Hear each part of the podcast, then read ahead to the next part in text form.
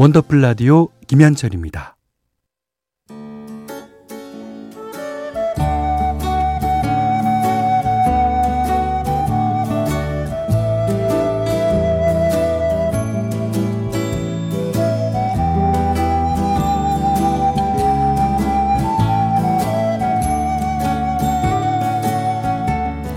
한때는 자주 들었는데 요즘은 듣기 힘든 곡들이 있죠. 묵혀두기엔 아까운 그 시절의 노래를 소환합니다. 기억 속의 멜로디.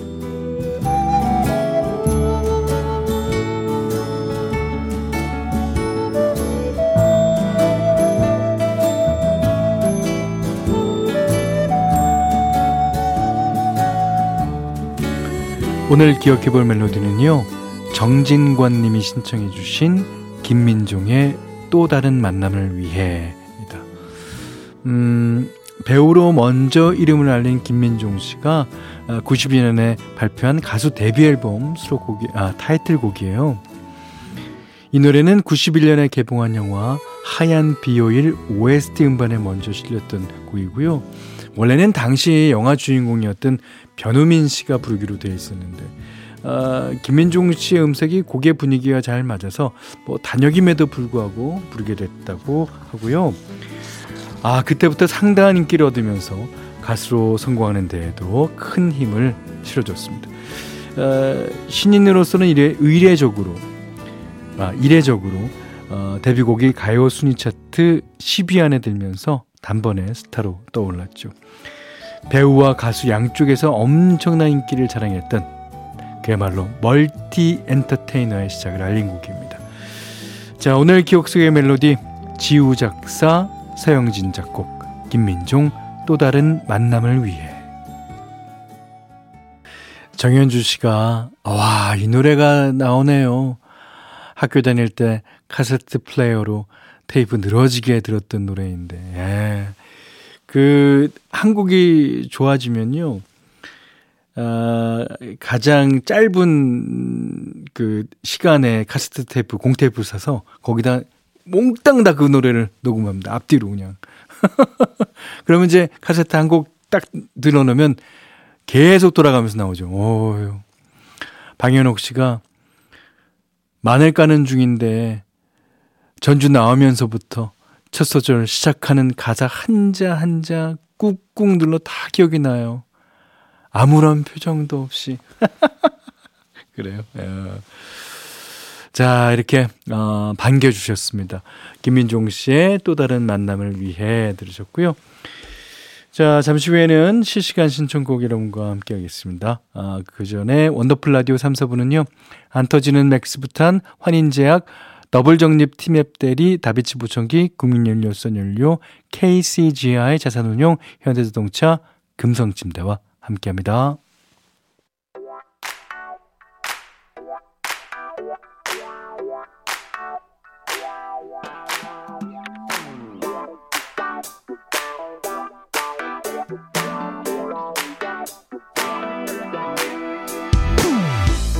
원더풀 라디오 김현철입니다. 화요일 3, 4부는 여러분의 사연과 신청곡으로만 꽉 채워드리는 시간입니다.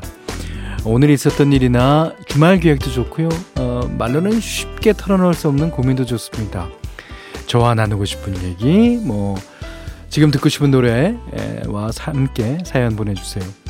문자는 샵 8001번, 짧은 건 50원, 긴 건 100원, 미니는 무료입니다. 소개되신 분께는 커피 쿠폰 드리겠습니다. 자, 오늘 첫 번째 노래예요. 8431번님이 현디, 저는 2층짜리 단독주택에 살고 있는데요, 3년 전 저희 위층에 신혼부부가 이사를 왔어요. 두 분 모두 성격도 밝고 싹싹하고 또 이쁘더라고요. 얼마 안 있다가 딸아이를 낳았는데 꼭 제 조카가 생긴 것처럼 기뻤답니다. 그 아이가 뛰어다니고 학교 들어갈 때까지 함께 할 거라고 생각했는데 내일 이사를 가신다네요.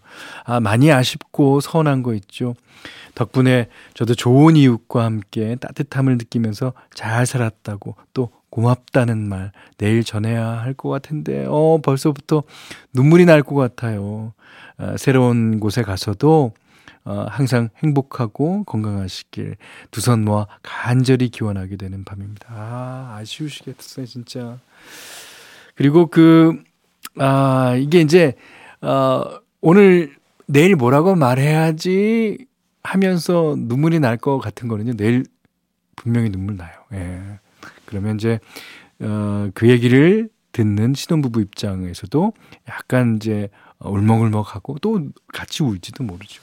그만큼 이제 사이가 돈독했다라는 의미일 거예요. 아, 그렇지만, 보내줄 사람은 보내야 됩니다. 더 이제 발전된 모습이니까 그것이.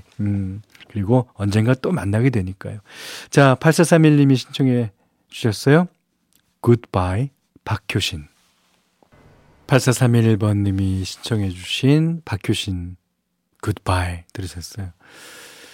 차조영 씨가 어머 마음이 진짜 따뜻하신 분이시다. 이 신혼부부를 이제 새인가요? 그게 이제 뭐 그럴지도 모릅니다. 어쨌든 위층에 사는데 또 아이까지 있으니까 아무래도 뭐 층간소음도 있었을 텐데 너무너무 따뜻하게 진짜 친동생처럼 봐주셨던 거죠. 예. 정경희 씨는요. 저희 신혼 때 2층 주택에 전세 살았던 게 생각나네요. 주인 어르신께서 부모님처럼 잘 돌봐주셔서 20년이 지난 지금도 기억이 생생해요. 그러셨는데. 이분과 같은 경우예요. 그분이랑 아직도 연락이 되시는지 궁금합니다. 예. 자, 이제, 7738번님 신청하신 곡인데요. 현디, 끈적하고 느끼한 노래 신청해도 될까요? 얼마나 끈적하고 얼마나 느끼한데요. 겨울 오기 전에 저도 늑대 목도리 구해야 하는데 먼저 음악으로나마 가을 분위기 느끼고 싶어요. 가을만 되면 생각나는 사람이죠. 세계 최저음의 가수 시인 레오나드 코엔이 부릅니다. I'm your man.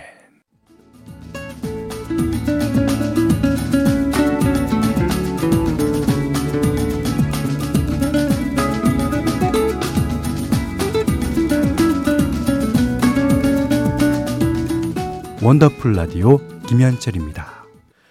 10월 10일 화요일 4부. 자, 광고 전에 레너드 코엔의 암요맨 들으시고 박혜란 씨가 버터 100숟갈 삼킨 것 같아요. 저런 목소리로 I'm your man 하면 부담 100배. 에이, 생긴 게 공이라도 생이가 장동건인데. 아, 정혜범 씨가 갑자기 간장 버터밥 먹고 싶네요. 아, 간장 버터밥 진짜 맛있죠. 예. 진짜. 그거는 뭐 밥을 보통 더 퍼야 돼요. 되게 한 2인분 퍼갖고 해 먹어도 간장이랑 버터만 넣어도 맛있어요. 예. 자, 이제. 고아롱 씨 사연입니다. 오늘 중학교 동창을 5년 만에 만났어요. 동창 결혼식 때나 간간히 봤는데 갑자기 먼저 연락이 왔어요. 결혼하나? 방판? 아니면 보험? 여러 가지 물음표를 갖고 만났는데 그냥 우연히 저희 부모님을 만나서 제 소식이 궁금했다고 하더라고요. 날 떠올려준 게 정말 고맙더라고요. 친구야, 앞으로 종종 연락할게. 그러셨어요. 이제, 이 새로운 인연을 트는 거죠. 예. 이렇게 연락을 이제, 그래도 너무 한꺼번에 이렇게 버터 바른 듯이 하지 마시고, 예. 한 번 가면, 한 번 오고, 한 번 가면, 이제 점점 가까워지는 게 더 좋을 것 같아요. 그러시면서, 고아롱 씨가 그거랑 딱 맞는 노래 신청하셨습니다. 여행 스케치 산다는 건 다 그런 게 아니겠니. 고아롱 씨가 신청해 주신 여행 스케치에 산다는 건 다 그런 게 아니겠니 들으셨어요. 요즘 환절기에 독감도 유행이죠. 그래서 그런지 감기로 아픈 분들 사연이 이제 많이 오는 것 같은데 7947번님도 자취 중인 노총각입니다. 독한 감기로 누워있는데 죽 끓여주는 사람도 없고 외롭습니다. 그 기분 제가 진짜 잘 알아요. 옛날에 저도 감기로 이제 혼자 살 때 누워있는데 그때 편도선이 얼마나 부었으면 막혔어요. 근데 오렌지 주스를 많이 먹으라고 그래. 이게 안 넘어가는 거. 그거 삼키려면 진짜 결심을 해야지 조금 이렇게 되는 거예요. 너무 외롭더라고요. 저는 그거 너무 잘 알아요. 예. 그래도 죽 끓여주는 사람 없으면 끓여서 먹거나 아니면 사서 먹더라도 그래야지 빨리 납니다. 네. 저도 억지로 오렌지 주스 많이 삼켰어요. 이지은 씨가 우리 애가 독감으로 7일째 입원하고 있어. 와, 아이가 어리신 것 같은데 7일이나요? 어이구. 신랑이 자기가 오늘 병원에서 잔다고 저는 집에 가서 쉬라고 하네요. 너무 피곤해서 버스 안인데도 눈이 계속 감겨요. 그러니까 조금 주무시고요. 예. 이제 내릴 때 놓치면 안 되니까 뭐 옆 사람한테 부탁을 하시든지 하십시오. 그러니까 얼마나 이렇게 몸도 피곤한데 이 정신적으로 얼마나 피곤해. 아이가 7일째나 있고 입원하고 있다니까. 자, 내일이면 괜찮아질 겁니다. 예. 1410님이 현디 전 오늘 감기 몸살로 고생 좀 했어요. 기운도 없고 계속 죽만 먹고 있었는데 그냥 아파 죽겠는데도 그놈의 아이스커피는 왜 그렇게 먹고 싶든지요. 땀 뻘뻘 흘리며 기어나와 사 먹었는데 감기 몸살이 낫는 천국의 맛이었습니다. 아파도 먹고 싶은 건 꼭 먹어야 낫는 법인가 봐요. 예, 그렇죠. 그 아이스커피든 하여튼 커피 종류는 약간의 중독 현상도 있으니까 그건 하루에 이제 지금 여러분들 커피 마시는 분들 하루라도 안 먹어보세요. 먹고 싶습니다. 예. 그래요. 예. 감기가 남는 맛이라니까 나을 겁니다. 자, 그러면서 신청해 주셨어요. 커피를 또 너무 드셨구나. 장범준의 잠이 오질 않네요. 이지호 씨가요. 감기 말고도 잠 못 자는 이유들이 많겠죠. 누구는 짝사랑 때문에, 누구는 카드값 걱정에, 또 누구는 갱년기 하셨습니다. 자, 장범준 씨의 잠이 오질 않네요. 들으셨어요. 주용현 씨가요. 예. 현대 전주부터 소름이 돋을 정도로 너무나 완성도 있는 곡 신청해도 될까요? 가을만 되면 20대 때 만났던 소녀 같았던 지금의 와이프 모습이 생각납니다. 근데 안 적어주셔도 되는데. 그립습니다. 그립다. 이렇게 적어주세요. 아니요. 그 때가 있었기 때문에 지금 이 모습도 있는 거예요. 예. 저도 20대 때 사진을 이제 보면은 지금이랑 많이 달라요. 예. 그렇지만 저는 그때의 제 모습보다 지금의 제 모습이 훨씬 더 마음에 듭니다. 예. 자, 그리고 그 당시에 들으셨던 노래들은 다 지금 전주부터 너무나 완성도 있다고 생각되실 거예요. 왜냐? 20대 때 와이프 모습.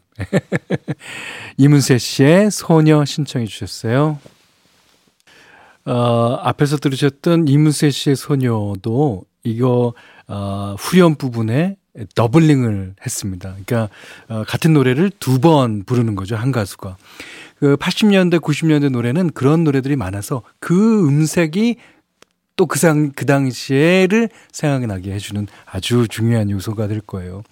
이정혜 씨가 맞다. 문세 오빠가 원조인데 너무 혁오 버전만 찾았네요. 혁오 씨도 잘 불렀어요. 중고등학교 때 라디오 들으며 설레게 했던 나의 연예인. 지금도 이문세 씨는 연예인이십니다. 가수시고요. 예. 7738번님이 대학교 때 첫사랑 오빠가 노래방에서 불러주던 곡이에요. 철민 오빠 잘 살고 있지? 그랬어요. 아, 이게 이제 그분 이름이 철민 씨셨군요. 예. 아, 철민 오빠도 이 밤 7738번님이 궁금할까요? 궁금할 겁니다. 네네. 자, 5101님이 우리 오늘 선곡들 우리 심장에 텐텐텐 그렇습니까? 다들 곧불 조심하시고 꿀물 타드시고 주무세요. 이게 곧불이라고 강조하신 거 보니까 어저께 저희 방송을 들으셨던 분인 것 같아요. 예. 자, 이제 김윤미 씨가요. 어제 오늘 갑자기 쌀쌀해진 날씨에 어떤 옷을 입어야 할지 모르겠네요. 음악은 추억도 소환하고 옛 기억도 소환하고 괜히 마음을 울리는 밤입니다. 첫사랑도 생각나고 내 젊은 날도 생각나고요. 핸디는 신청곡 나갈 때 무슨 생각해요? 여러분과 항상 같아요. 그러니까 이때 내가 뭐 했었지? 내가 그때 고장소에서 그 일할 때 들었던 노래인데 그때 생각난다. 이런 거죠. 그리고 그럴 수 있는 게 음악이 가장 큰 역할을 하지 않습니까? 어떤 옷을 입어야 할지 낮에는 조금 덥고 저녁 때는 쌀쌀하고 그래서 그렇기도 하지만 그럴 때가 날씨가 좋은 걸 겁니다. 예. 자, 김윤민 씨께서 그러시면서 김규민 씨의 옛 이야기 신청해 주셨어요. 오늘 이 노래 듣고 오늘 못한 얘기 내일 나눌게요. 원더풀 라디오 김현철이었어요.